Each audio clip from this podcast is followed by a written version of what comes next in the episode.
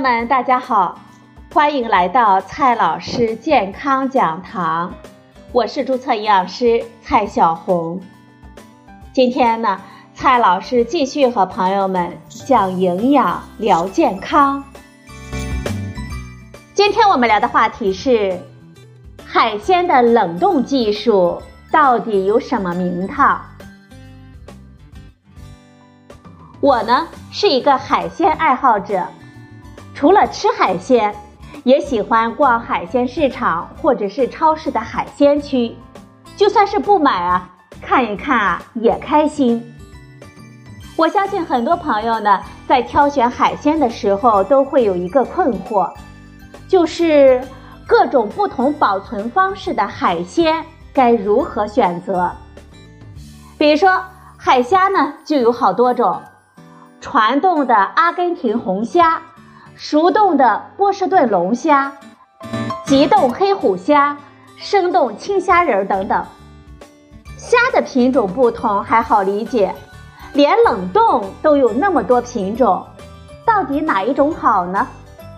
这些千奇百怪的冷冻技术到底有什么名堂呢？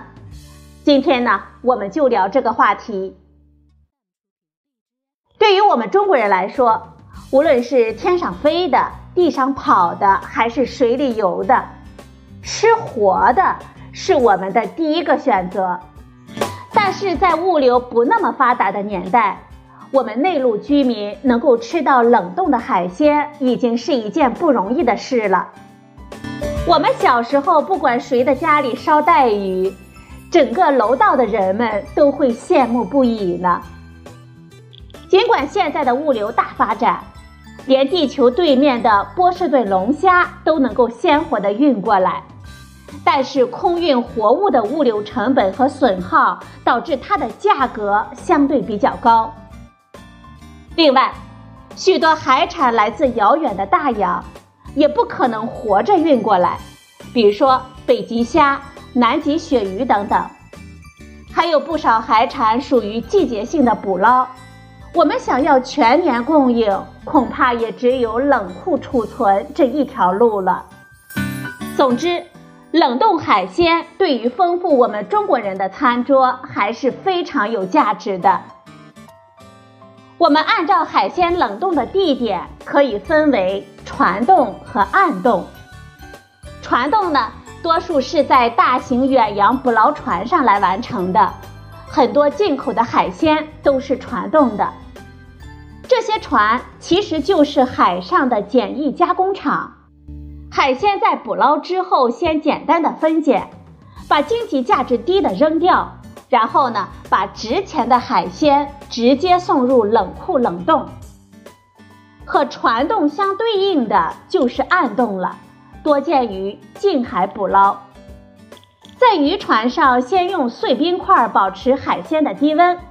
然后呢，等靠岸之后再送到加工厂冷冻。由于海鲜离水之后容易死掉，而且堆放在船舱里相互挤压，因此暗冻的保鲜效果不如传冻。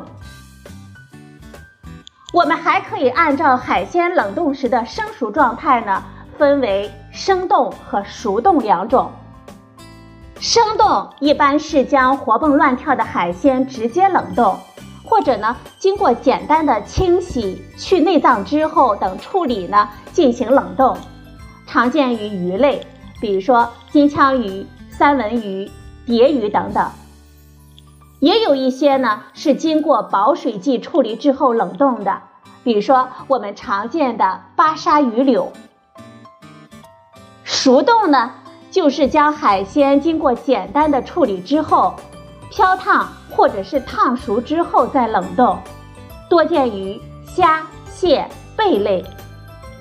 熟冻是半成品，后期呢我们烹饪加工更简单，而且由于水分相对少，冷冻的过程当中口感容易保持。再来看一下。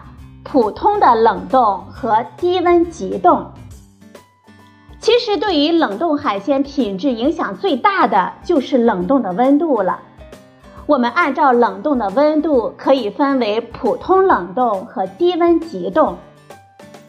普通冷冻呢，一般是指零下十八摄氏度，也就是咱们家里冰箱的温度；而低温急冻则从零下三十五摄氏度到零下六十摄氏度不等。低温急冻成本高，但是呢，它不仅保鲜效果好，还能够最大限度的保持海鲜的口感和质地，因此啊，常见于高附加值的海鲜，比如说金枪鱼。当海鲜的温度呢降温到零下一摄氏度到零下五摄氏度的时候，细胞间和细胞内的水分会形成细小的冰晶。这个温度区间也被称为冰晶形成带。如果海鲜停留在这个温度区间，冰晶就会继续生长。大的冰晶呢，不仅会夺取细胞中的水分，还会因为体积的膨胀，对细胞结构产生不可逆的破坏，导致后期解冻的时候汁液流失，肉质失去弹性。低温急冻。其实就是让海鲜尽快的降温到冰晶形成带以下，减少和延缓冰晶的生长。此外，现代冷冻工艺还引入了液氮、超声波、静电场等技术，进一步的提高了冷冻的效果。不过，在我们家庭的条件下，冷冻温度和速度都不行，因此呢。我们不建议在家冷冻鲜活的水产，即使有速冻模式的冰箱，我们最好呢一次不要放太多的东西进去，因为这样会减缓冷冻的速度。最后呢，我们来总结几句：在海产行业，冷冻是最常见的保存技术，也是最好的保鲜技术之一。随着技术的不断的完善，冷冻海鲜的品质也得到了很大的提升。如果我们不考虑价格因素，鲜活和冰鲜的海鲜依然是我们的首选。但是冷冻海鲜也是一个不错的选择呢。下次，我们去超市，不要鄙视那些冷冻的海鲜了，来一点尝尝吧。好了，朋友们，今天的节目呢就到这里，谢谢您的收听，我们明天再会。